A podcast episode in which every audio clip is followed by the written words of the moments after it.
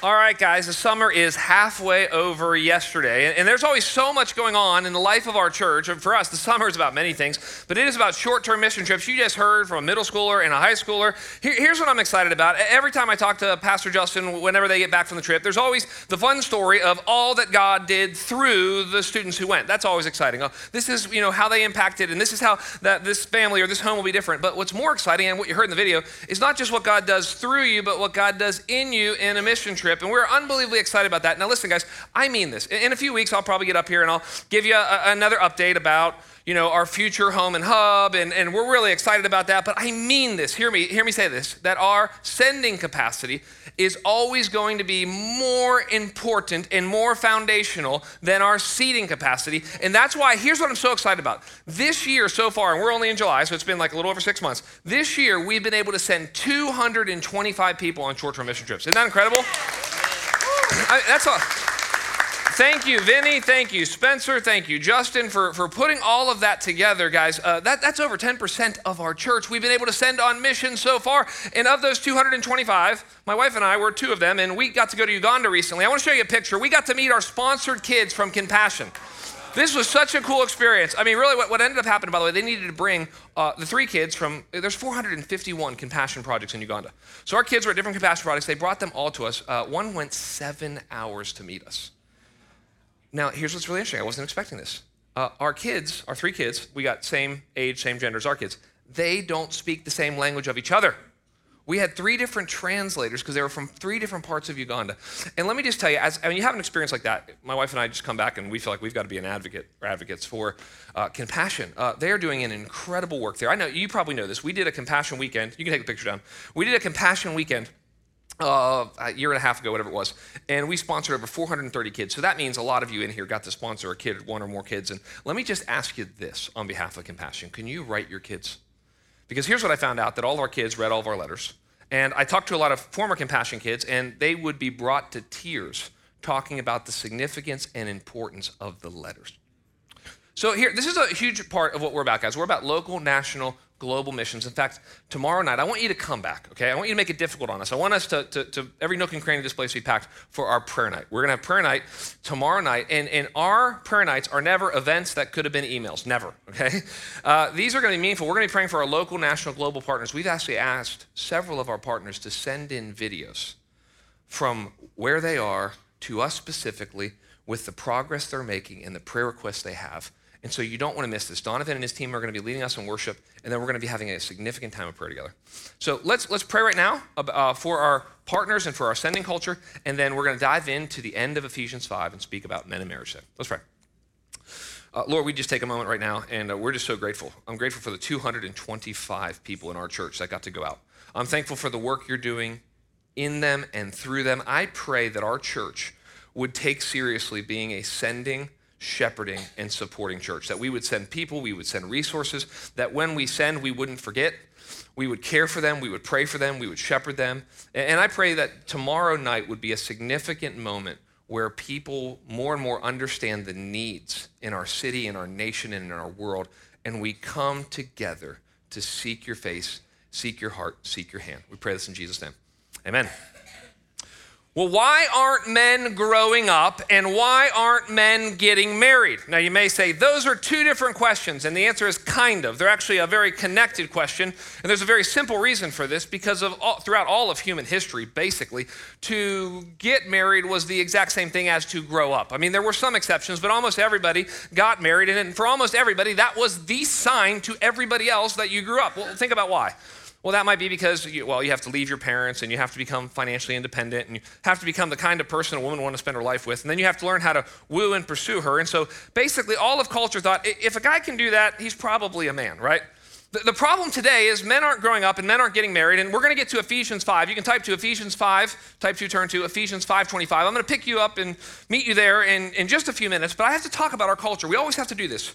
We have to look at the text, the Bible, and, and, our culture. We have to understand both. And here's what you need to know men are not growing up, and I want to tell you why. And some of you are not growing up, and I want to tell you why. it's like, well, why aren't you growing up? Well, let me tell you why. It's, it's the sad condition of men in America today. And there's three words that define a lot of young men. And by the way, I'm very hopeful for young men. We believe in young men. We want to invest in young men. We want to call young men up. But here's the condition of young men in society today they are dependent, they are addicted, and because of those two things, they play off themselves and view themselves as victims, right? So let's talk about how men are dependent. Men are dependent. This really exacerbated and amplified and magnified through COVID when everybody moved back in with their parents. Listen, they say now the number one place an 18 to 34 year old lives now, the number one place he lives is with his parents. We're becoming more dependent. We're, oh, oh, you know, by, by the way, here's what a boy says. A boy says this somebody else should take care of me. That's what a boy says, and a boy should say that. And a man says, I, I need to grow up so that I can take care of somebody else. Do you know that right now, 20% of American men who are able bodied have been without work for one year? What is going on? It's like, this is, okay, yeah. It's like, go live with your parents and go be dependent on the government. It's like, that's not going to work. And then when you do that, and you then all of a sudden you're not working, and we know this, a bored man is a very dangerous man, okay? And so a man finds himself in all types of trouble, and some of you are like, how did I get here? It's, well, the answer is one step at a time. But men find themselves drinking too much, right? Men find themselves eating too much. How about this? 70% of young men are so obese they can't join the military. What is wrong with us? We're addicted to pornography. We're addicted to uh, drugs and alcohol. Young men are addicted to uh, video games. I mean, men are just absolutely addicted. And then, because of those two realities, here's what's happened men are victims. Now, have you heard of incels? Anyone heard of incels? A couple of you heard of incels? You never want to meet them, okay? But here's what they are incels are a group of men, they're on the internet, they're growing, they're somewhat violent. And, and it stands for incel, think about this, it stands for involuntarily celibate. These are young men in their 20s, 30s, and 40s, and they're angry. And who are they angry at? Are they angry at themselves? No, that would be a good place to start. They're angry at women. They're like, women don't want to date us, and women don't want to have sex with us, and women don't want to marry us, and all women don't want to do that to us. It's like, well, all right, guys, listen. If every woman you meet rejects you, you can finish it. You might be the problem. If everywhere you go it stinks, maybe you're the one that smells. Now, here's the other hard thing, okay? And this is the difference. We're going to talk, we have to constantly talk about the difference between men and women. Okay, women, or I should maybe say girls, girls naturally become women. It just happens. I don't fully understand it. Nature does it to them, and very rarely, almost never, will you meet like a 35 year old woman who you're like, you're still kind of a girl. It's like, no, no, nature did this to you, and you will naturally become a woman. It's like deeply biological, and it will just happen. But men must be brought kicking and screaming into manhood, right? And it needs to, and, and honestly, it needs to happen with other men. And, and the main way that men, I mean, men have been trying to figure out how to bring other boys into manhood, well, for as long as we've existed. And our best answer is rites of passage. It's our best answer. We draw a line in the sand and we say, well, when you're 13 or when you're 15 or when you're 12, and you're going to do these things, and I'm going to mark it, and I'm going to tell you, and you're going to know when you're not a boy anymore and you're a man, and we don't have those anymore. The closest thing that we have left is the driver's license. And what's so strange to me, I mean, I grew up at a time where I got my permit the day you could get your permit. And I had to wait six months, that was Pittsburgh, Pennsylvania time. I had to wait six months from that day to get my license. And I went and got my license the day I could get my license. I don't know why young men aren't wanting to get their license today. Maybe they want to ride in the back of an Uber and look at their Instagram. I don't know. It's the symbol. I can't not think of a better symbol of responsibility and authority and autonomy and freedom. Marriage calls a man to grow up like almost nothing else does. I'm not saying a man can't grow up before he's married. I'm just saying it's very, very hard because it's very, very hard to grow up until somebody becomes more important than you. And that's the moment. This is we see this biblically. Remember Jacob? Jacob, he worked seven years for Rachel, and he says it seems as if it was a few days. King David went to King, went to, well, he wasn't king yet. David, when he was a young man, he went to King Saul and he said, I want to marry your daughter. And Saul said, If you want to marry, you got to kill 100 Philistines. You remember what he did? He killed 200. There's something about marriage that makes a man grow up. Well, why aren't men getting married? Well, you could say, well, people aren't getting married, and that's true because marriage used to be the foundation of adulthood, and now it's the finishing touches. You used to get married and kind of grow up together. It's like, well, here we are, 18, 20, 22. We get married, we grow up together. Now it's like, let me express myself as a part of my adulthood later in life with the type of wedding and the spouse I marry, and it says it's another way to express myself. Here's the, you know, and I talk, I know I have to talk about this stuff all the time, but why aren't men getting married? We know the number one reason, right? Sex. Men are addicted to pornography, and so that has this weird effect on guys where they end up being more attracted to pixels than a real person. Uh, we have this hookup, shack up, breakup culture. Uh, we have a, you know, the sexual revolution, basically, men no longer, think about this, men no longer needed, as a general rule, men needed to get married to have sex. And so, as a general rule, men viewed marriage as the beginning of their sexual lives. Today in the culture, men view marriage as the end of their sexual lives. And then, there, then, then there's this whole other thing that men basically have been doing the math. And I read all about this, and this was really interesting. Men are afraid to get married. They're afraid to get married for a couple reasons. Number one, they saw their parents and their grandparents' marriages. And they either thought that marriage was so horrible, I don't want it. Or they thought that marriage didn't last, and if my parents or my grandparents can't do it, I don't know if I can do it. And then they look at the court system, and you could argue this, and I don't mean this in a political way, and potentially how it's not very good for men. The chance that you get custody of your kids in a divorce case is 10% if you're a guy. In North Carolina, you pay alimony the rest of her life or the rest of your life. And a lot of guys go, mm, no thanks. And so, what I want us to do, men need to be encouraged about marriage, its goodness, its high aim, and what they need to do in it. So, let's look at, I'm going to read the entirety, nine verses, uh, in, starting in Ephesians 5. And Paul is calling men to grow up and get married and enjoy it. it says this Husbands, so last week I spoke to the women, this week I'm speaking to you men. Rest of the time. Husbands, here it is. Underline it, highlight it, circle it. This is the key and controlling word for the rest of the passage love, which men do not understand. We'll talk about it. Husbands, love your wives as Christ, so he's the point and pattern of marriage. Christ loved the church and gave himself up for her. Why? That he might sanctify her, having cleansed her by the washing of water with the word, so that he might present the church to himself in splendor without spot or wrinkle or any such thing, that she might be holy and blameless and without blemish. In the same way, husbands should, here it is again, third time, love their wives as their own bodies. He who loves his wife loves himself, for no one ever hated his own flesh, but nourishes and cherishes it just as Christ does the church because we are members of his body. Then he, then he gives us this high view at the end. Therefore, he's quoting Genesis here, therefore a man shall leave his father and mother and hold fast to his wife, and the two shall become one flesh. This mystery is profound, and I'm saying that it refers to Christ and the church. However, let each of you love his wife as himself, and let the wife see that she respects her husband. Okay, so we are in the part of Paul's letters that are called the house codes. These are the house codes. Martin Luther, he was a famous monk, turned reformer, church leader. And in the 1500s, he was really the first person to do this. He noticed, wait a second, uh, at a, lot of the end of Paul's letters, he applies, this is important, he applies deep Christian doctrine. And we were really in deep Christian doctrine in 1 through 3. He, he applies uh, deep Christian doctrine in practical ways to the home. Now, what's interesting is he says three times as many things here to the men as he did to the women. And I think there's a really, and I want the women to understand this about the men, and I want the men to understand this about themselves. Here's what men are men are practical theologians, much more than a woman is. This is why men don't read fiction almost ever. Okay? Men don't read, actually, but, but, it, but it, true story. Almost all the books are bought by, all fiction books are mostly bought by women. But, but if, if a man decides I'm going to give my time to read, he normally wants to read something really practical, like, like okay, well, then if I'm going to read, like, how do I grow my business? And how do I make more money? And how do I, you know, figure out the tension between work and family? And, and that's what he wants to do. So, what we're going to do today is we're going to look at this passage to men, and, and I will tell you that this part is the offensive part in that day, not today, right? I mean, part of the thing is whenever we say men need to do these five things, everyone's like, yeah, and 10 more things as well, you know? That's kind of how people are, unfortunately. People are very tough on men. Uh, the, the non offensive part was what we did last week, although that's very offensive in culture. It's very interesting to see how things become, depending on the time and place you live in. Certain things were offensive and aren't anymore. Wives submit to your husband, 0% offensive back then. Husbands, lovingly sacrifice for your wives. Very offensive back then. Not offensive today. Okay, we got to talk about a lot tonight, uh, this morning. Okay, we'll, we'll see what we can get through. Okay, the first thing we have to talk about is what is love. Okay, now here's the, here's the difference between men and women as well, and you know this. Whenever you, women are harder on themselves, right?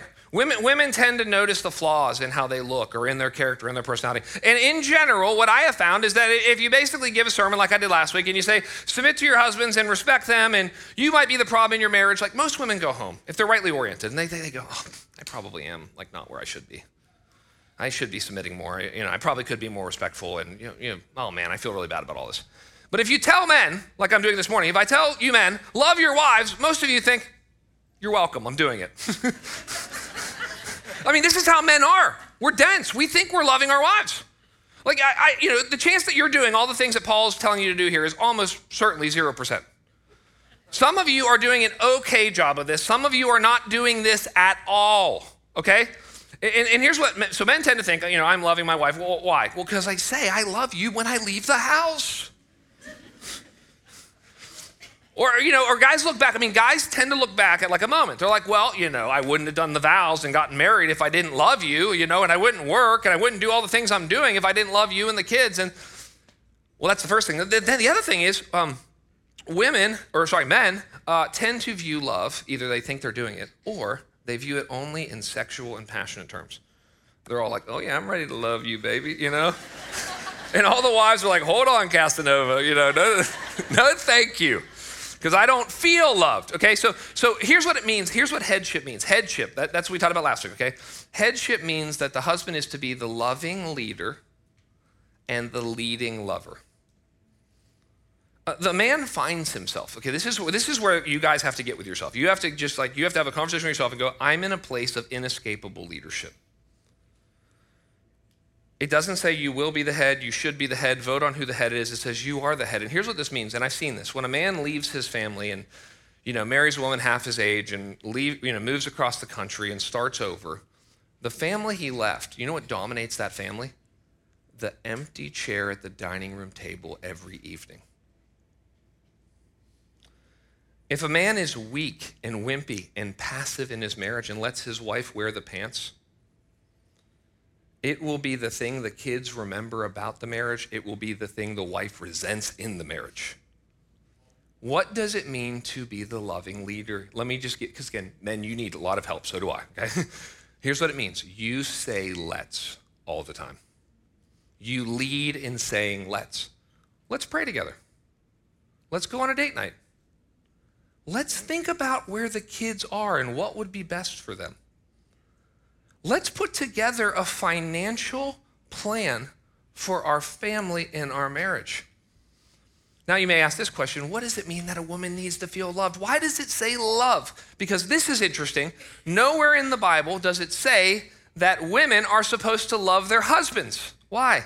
Because they naturally do that. What, here's what I think I think that both men and women are equally insecure.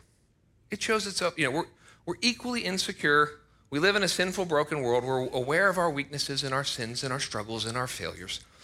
And a man's insecurity, what he needs from his wife in his insecurity of, am I doing enough? Am I accomplishing enough? Do I have what it takes? Every man's asking that question. Do I have what it takes?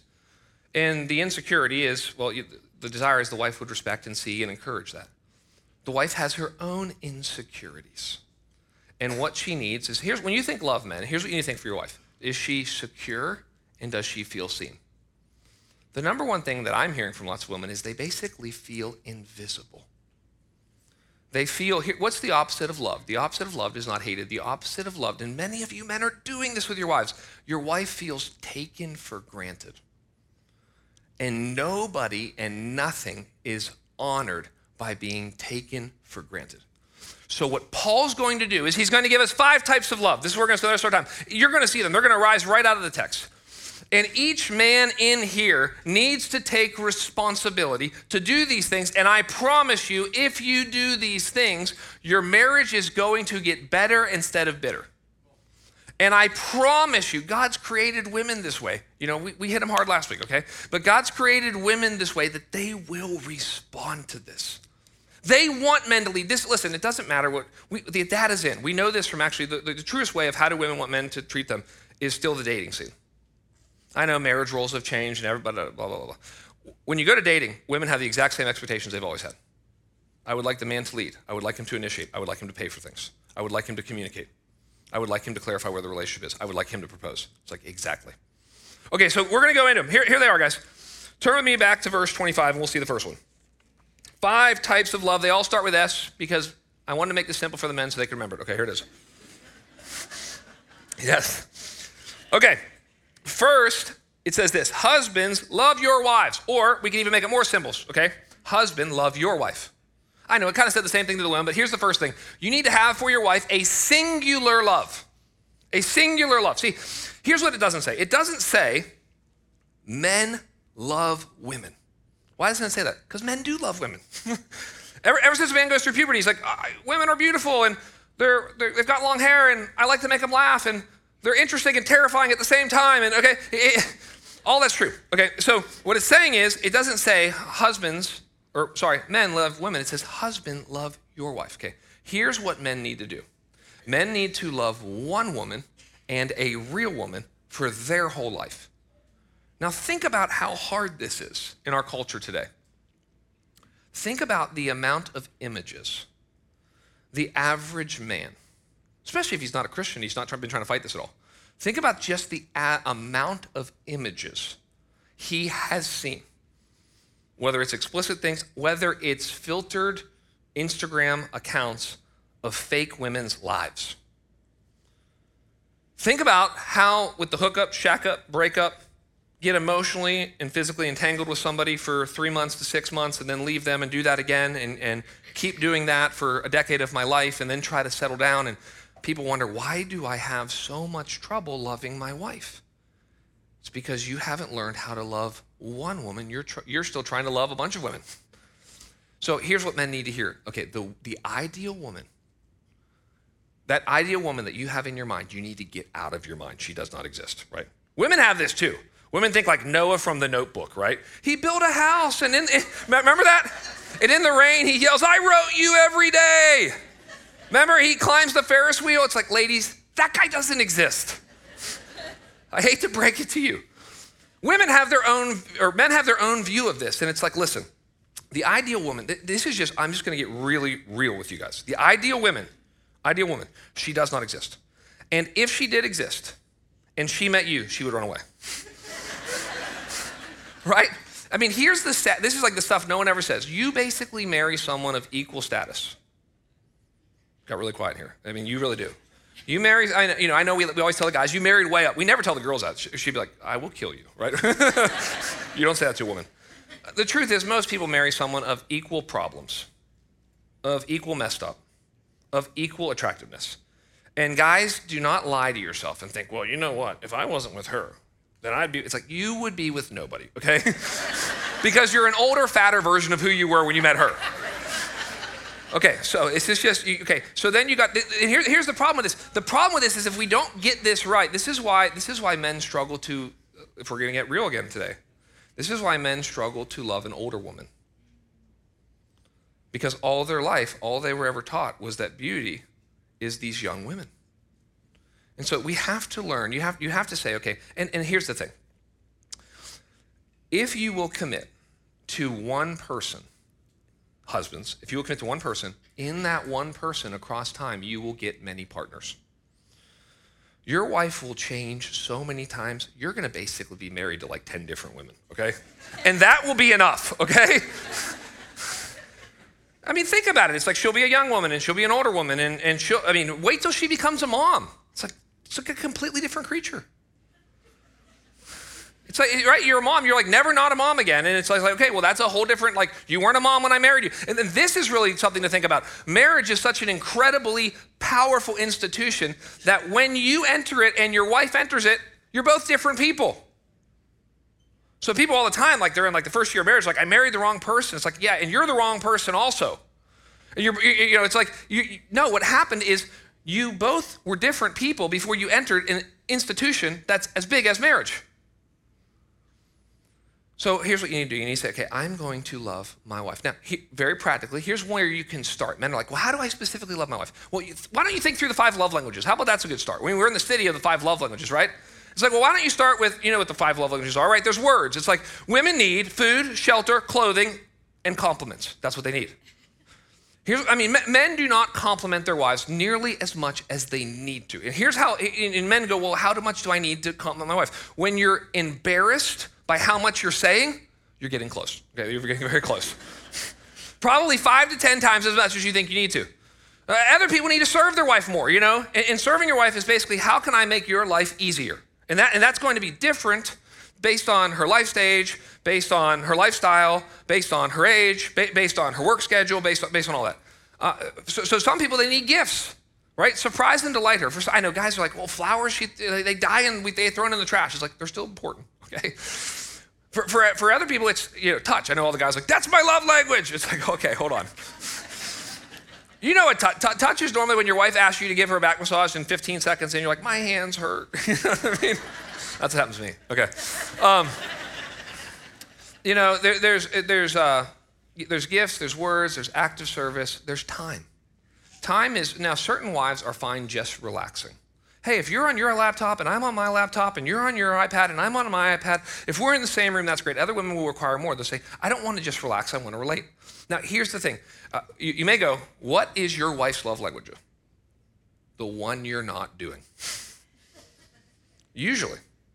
Usually it's the one that you're not doing. Now, here, and here, one other thing with men, and we have to understand this. Men, men think of relationships like they think of math or science. A lot of times men are like, okay, well, you know, I brought her flowers and I held her hand and then things went really well. and then the next week he brings flowers and holds hand and nothing happens. He's like, what's going on? It's not a formula, it's a relationship in which you need to creatively think. Every person needs to get a PhD in their wife, her unique joys, struggles, temptations, challenges, and things that she loves. Okay, first is a singular love. Instead of loving many women and fake women. You need to love one woman and a real woman. The second type of love is sacrificial love. I'll show you this. This is the main emphasis of the text. Here it is. Husbands, love your wives. How?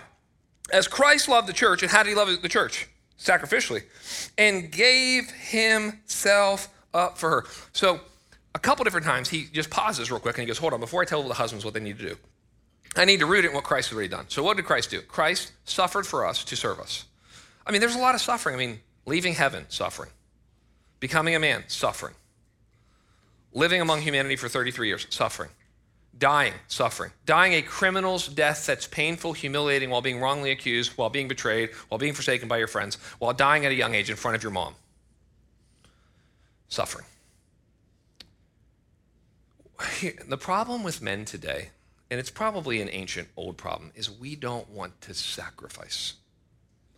The opposite, you, you know, all and all of these, here's my assumption in reading the Bible. Whatever the Bible tells us to do, we're not doing, and in fact, we're probably doing the opposite. That's how I approach the scriptures. It's like, okay, so if we're told to sacrifice for our, our, our wives, we're probably doing the exact opposite, which instead of sacrificing, we're usually being very, very selfish. Here, here's what sacrifice has to do with sacrifice has to do with the future. I mean, it's the, I mean, that's it. You can think anytime we use, like, let me give you the classic example that I think most of us will get with sacrifice. Um, someone who goes to be a doctor. And many of you have, or you know people who have, or you've got, you know, spouses or parents or siblings. Whenever you, think about this for a second, medical school, and before that, really organic chemistry, right? And then, and then, uh, you know, and then residency, and then maybe chief resident, and then fellowship, and you know, and then finally, you know, you're what? You're like 35 years old, and you become an attending doctor. Amen. that was a wife of someone who just had an attending doctor. No. Uh, um, well, you think about that, like really, you, I don't know, we act this out before we articulate it. But basically, anybody who decides to do that understands I'm going to go through an enormous amount of sacrifice. In fact, what you basically do, you cannot go through medical school, residency, and fellowship without sacrificing your youth. And sacrificing being a normal 20 year old, okay, for sure. And everybody sacrifices that because they know the reward. Sacrifice, by the way, and reward are always connected. So I saw a picture of sacrifice recently that was really powerful. I, I was able to go to an early showing of Mission Impossible 7. Don't worry, I won't ruin it for you, okay? But there's this moment in there, you know Ethan Hunt, who played by Tom Cruise. You guys, all, you're all going to see it, okay? But I won't ruin it for you. Uh, here's what happened. there's this moment in there where he's got this young woman that he's trying to get to be on their team, the Mission Impossible team. And she's seen a lot already. She's seen people die. She's seen all this stuff. And so he's, there's this really moving scene where he's talking to her. And he wants her to join the team, and she's afraid. And she said, Well, what, what, what if something happens to me? And what if we lose something? And, and there's this really powerful moment where he looks at her and he says, I can't tell you that you're not going to get hurt. And I can't tell you that we're not going to lose people. He said, But as the leader of this team, here's what I can tell you your life will always be more important than my life. And it's a turning point in the movie. And I mean, when I, when I was in the movie theater, I pulled out my phone. I'm like, I need to write this down. I had the brightness real low. I was just like, you know, this is. because, and, and, you know, and I thought it last night and I thought it tonight to this morning as I shared this. a statement like that softens the whole room. We all know it's like every man's like, yes. That's the environment. Like that, you know, am I going to hurt my spouse unintentionally? Yes. Am I going to fail? Am I going to be selfish? Am I, you know, am I, yes. But what is the promise I'm going to make to my wife? My, I'm going to say this I promise you that I will always come back to the commitment that your life will be more important than my life. What is sacrifice? Sacrifice is when you give something up that you love for something that you love more. And every man, when he enters marriage, he realizes there's a lot of things I have to give up. And I give them up because of someone that I love even more. Now, there's two things I think most men need to practically give up. The first is the dream of personal potential. Whenever you get married, and kids add to this too, you will not be able to accomplish as much in your personal hobbies and in your personal work that you would otherwise. So, so I've got a friend. he's 70 now, he's a mentor. He said that he wrote a book. It was a Christian book, and it really became a best selling book. But he wrote it when his kid was 10. His youngest kid was 10, and his kid said to him, When dad writes, I don't like it because he doesn't spend time with me. So he said, he said, I made this commitment to my wife. I'm not going to write another book until our youngest son is out of high school. And he tells the story now as a seven year old. And he said, When my youngest son left, I didn't write another book for eight years. He said, and then once, I, once he left, I wrote another book and it was a bestseller, and I wrote another book and it was a bestseller. And, and, he, and he said, All these things happened in my life. He said, But I delayed my career by eight years. He said, Everything that happened in my life could have happened eight years earlier, and which means I could be making more money and be farther ahead in my career than I am now. But I don't regret it at all because my calling to be a husband and father limits my potential personally. But it expands your potential as a family. Okay, that's the easier one. The harder one is what do you need to sacrifice? The worst parts about you that you still love. And I don't know what those are. You do know what those are. You know, you, you'll probably not want to think about it, but you should. You should sit on the edge of your bed and think, you know, what am I doing in this marriage that is making things worse? And something will pop up in your head and you'll try to throw it down and pick something else. But the first thing that pops up in your head is usually what you have to deal with. You're like, oh, I drink too much in this marriage and it actually makes me isolate myself. You know, I'm, I'm, I'm working and I'm traveling too much and I know it. I've got some secret habit that I thought I had under control. And I, actually, if I, I don't want to connect the dots, but if I connected the dots, this is why my marriage is where it is. Now, here's, here's what I want to encourage you men with, okay? And I believe this. And by the way, sacrifice, I told you, it always has to do with the future, and sacrifice always has to do with faith. Here's what sacrifice believes, and I, and I believe this is true, men. If you sacrifice in your marriage today, things will get better eventually. How do we know that? Because we know for sure the opposite is true. Have you ever seen a marriage where one or both spouses is selfish? we know for sure that doesn't work across time and it makes the marriage worse. The opposite of that is when the husband, as the leader, says, Your life will always be more important than mine, and I am willing to limit my personal potential to take care of you. And I am willing to deal with the worst parts about me that are hindering this marriage. Third, not just a singular love, not just a sacrificial love, but a sanctifying love. I want you to see this. Verse 26 that he might sanctify her, having cleansed her by the washing of water with the word, so that he might present the church to himself in splendor, without spot or wrinkle or any such thing, that she might be holy and without blemish. Okay, a sanctifying love. Now, we, we have to go back to what Christ does for us because we have to understand men, some men are not good husbands because genuinely they don't understand the gospel. They don't, they're not good Christians, so they're not good husbands. They don't understand what Christ has done for them. Christ has done two things, at least, that we can talk about here. The first, I already kind of talked about it, but it's important. Christ loved us when we were unlovely. The Bible says we were enemies, okay? So no one had a more unlovely bride than Christ. So some of you, you, you I know some of you men, and I want to just encourage you. I, I you're dealing with very difficult marriage. You're dealing dealing with a very difficult wife. This is just this is just how it is. And you're going to have to, as an aspect of faith, you're going to have to say, This is very difficult. But this is not as difficult as Christ loving me when I was unlovely. I mean, Christ loved his bride while she was crucifying him. Some men can relate to that at some level in their marriage. It's like, okay, I'm going to be like Christ and I'm going to believe things are going to get better. And by an act of faith, I'm going to love my wife even while she's unlovely. The second thing that we have to talk about that's really what this passage is talking about is it's, it's what does sanctify mean? Well, sanctification, right? It means to become the godliest version of yourself. It, become, it means to become more like Jesus, okay?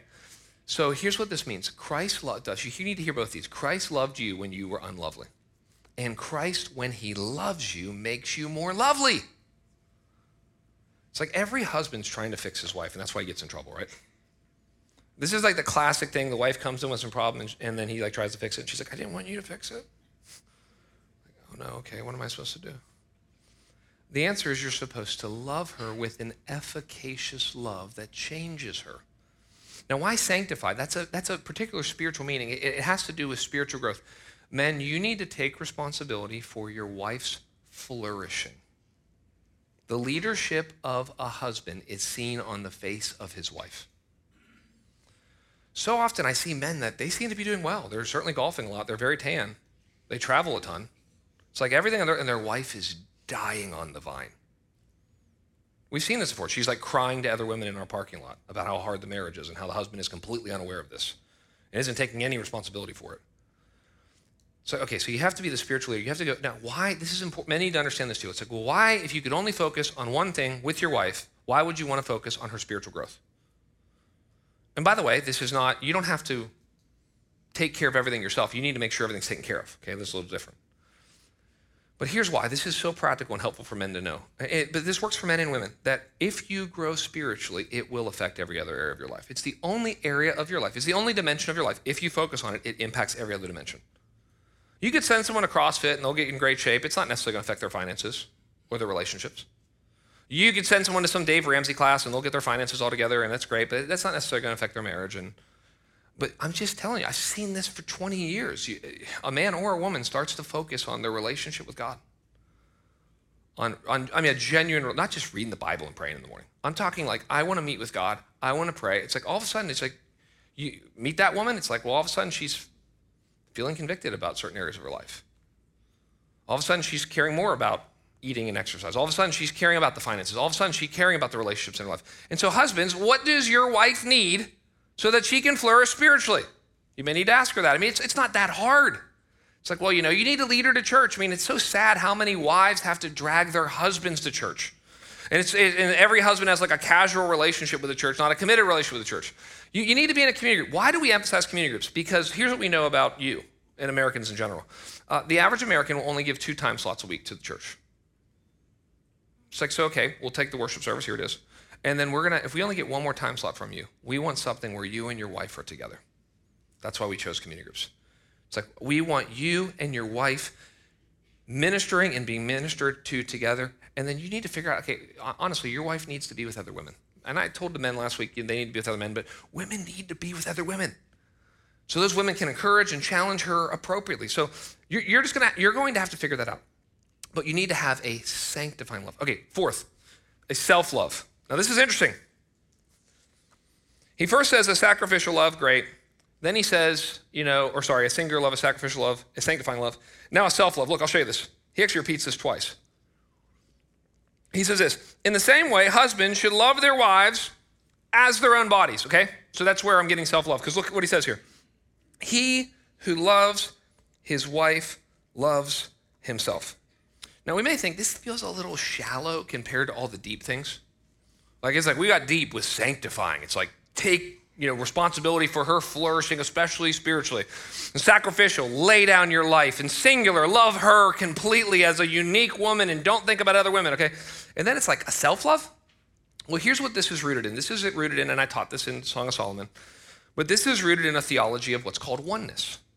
So whenever you get married, you at the wedding day, you uh, spiritually become one. That's what happens through vows, okay? And then that night, you physically become one. And then the rest of your life, you try to kind of practically and progressively have, become one. But oneness is a reality. So basically, Paul's like, um, you shouldn't think of your wife any differently than you think of yourself. And see, see here's, what, here's another thing about women that's different than men. Women naturally understand oneness, men need to learn it. So the average man, he gets married, he has no idea how much his wife wants to do with him. Every night she's like, let's go to bed at the same time. And he's like, why? if you go to bed at nine, I can stay up and watch two hours of sports, you know? My, my brother, he was newly married, and uh, he'd been single for a long time, and he was newly married. And one night, like second or third week of home, uh, or second, second or third week of being married, he comes home with takeout just for himself.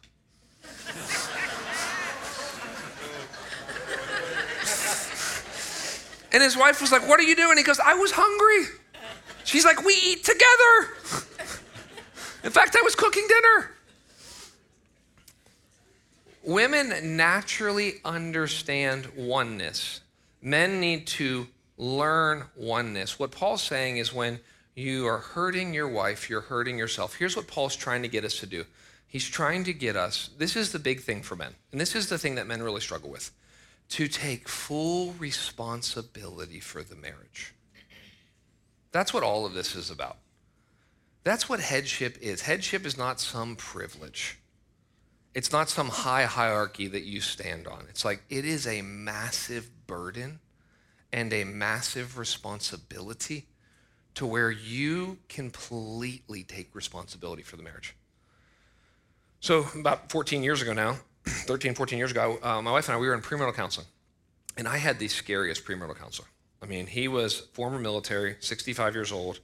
He'd done like 40 weddings, and he told us like the first time, he's like, I've done 40 weddings, and none of these wed- none of these marriages have ended in divorce, and I will not have a marriage end in divorce. Like, yes, sir. and, he, and, and, he had all these sessions, and I remember he again he was very scary. I was grateful he was a Christian, very violent man. Um, but he um, he said to said to me, and I was just a young man, not even married yet, engaged. He said, Kyle, everything that happens in this home will not be your fault, but it will be your responsibility. And I remember thinking, that's not fair. but what did Jesus Christ do? Think about Jesus. I mean, it's such a deep idea. Jesus took responsibility for the sin and brokenness of his bride.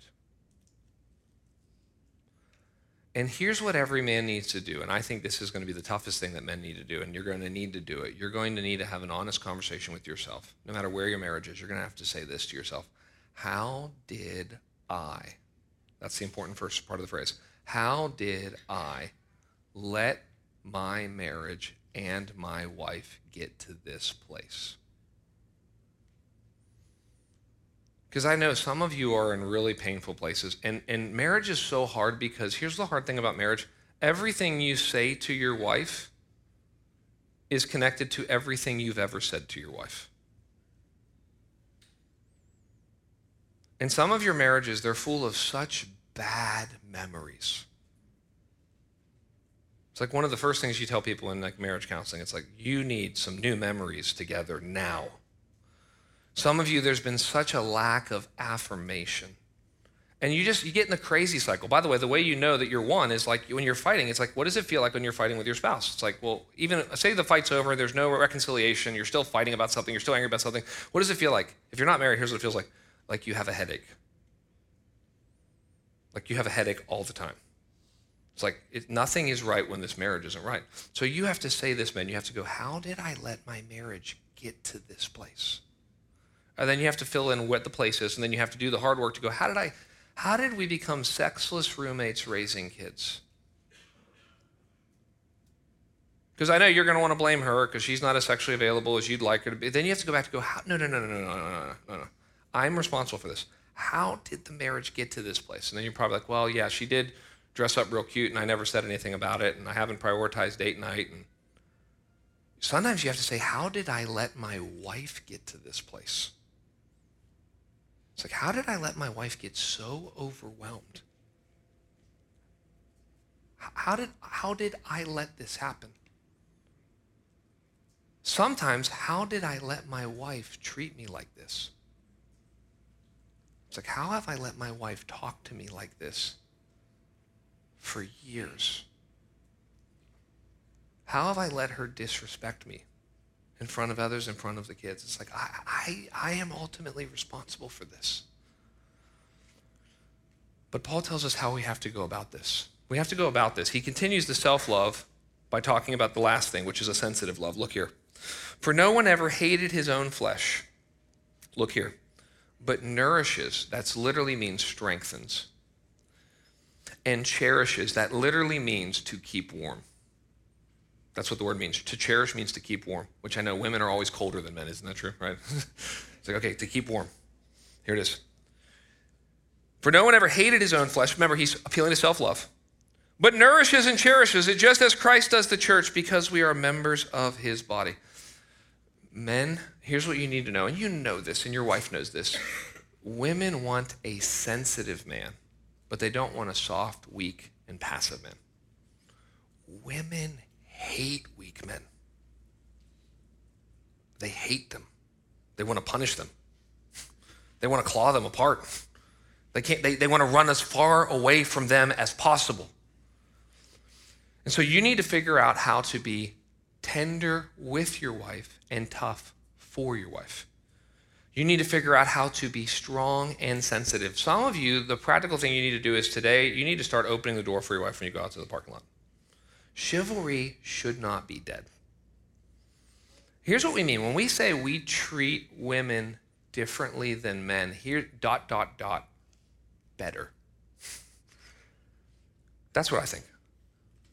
Men should treat women differently than men treat men. And they need to have a sensitivity to them. This doesn't mean that you're weak and you're passive. Men, you need to be sensitive and kind and gentle and all of the biblical virtues, and you need to stand up for yourself. Here's what he ends with. I'll show you this. With all that, we've got to get moving here. Verse 31 says this Therefore, a man shall leave his father and mother, hold fast to his wife, and the two shall become one flesh. This mystery is profound. Remember, a mystery is not something we don't know, it's something we didn't know, but now do know.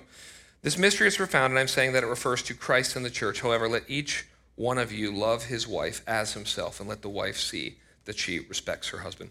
The final word he gives us is he says, Guys, this is all pointing to Christ. You know, husbands, what are you saying about Christ with your marriage? You know, what are you saying? It's like, man, th- this is a powerful picture. He goes all the way back to quote Genesis, and he says, A man must leave in order to get married. Here's what, here's what it means for most of us. I know you think leaving, you're like, yeah, leave your family and all that. Here's what leave means for us, all, all the men. Here's the final word to the men. If we're going to be the husbands that we need to be for our wives, we have to leave. What does that mean? You can't stay where you are. That's what it means. It, it means that each of us, manhood means moving. And so the, the problem with many men is they just feel stuck and they don't know where to start. And I just want to encourage you that wherever you are, that's where you start. And you need to aim high. Paul gives us the highest aim possible. Some of you are not aiming high enough in your marriage. You're not. Your aim is like to kind of have a marriage like your parents. It's like, stop that. You have to have the highest aim possible. It's like, okay, Christ in the church. That's it. I'm aiming to, to, be, to be sacrificial and to be singular and to be sanctifying into my love. And I'm aiming as high as possible, but then I know how weak and pathetic I am. And so I'm going to start as small as possible. That's what you do. And, and the one where I haven't said really anything to women. Here's the one thing to women. Okay, listen. This is what happens every time I give a men's talk. The men go home and then they start to lead, right? And they say something like, let's pray tonight. You know what the wife says? You're just doing this because Kyle gave that sermon. Not helpful, okay? Here, anytime your husband does something good, I've told you this before, here's what you do. Anytime your husband does something good, you go like this Hercules, Hercules, Hercules. That's what we need from you. Men, we want to help you. We, we, we really, we're, we're here to build you up, not to beat you down. And the worst thing you can do, and I know, I, look, marriage is hard. The worst thing you could do is be struggling in your marriage and say, I'm not going to tell anybody. You know, so you're going to need most of this. If your marriage is in the same place that it's always been, one of the reasons it's there is it's still there is because you've not gotten the help you need. You need help. It's like, look, everybody starts off as a novice in life. None of us know what we're doing. And so there's and, and older men in this room, do not check out. We need you. We need you to finish well, love your spouse, and we need you to help the next generation. And we're going to do this together because the stakes are so high. This isn't about us, this is about Christ and the church. Let's pray. Lord, thank you for this word. I pray for men in here who feel discouraged. I pray you would encourage them, Lord. The, the, the job of the preacher is to afflict the comfortable and, and comfort the afflicted.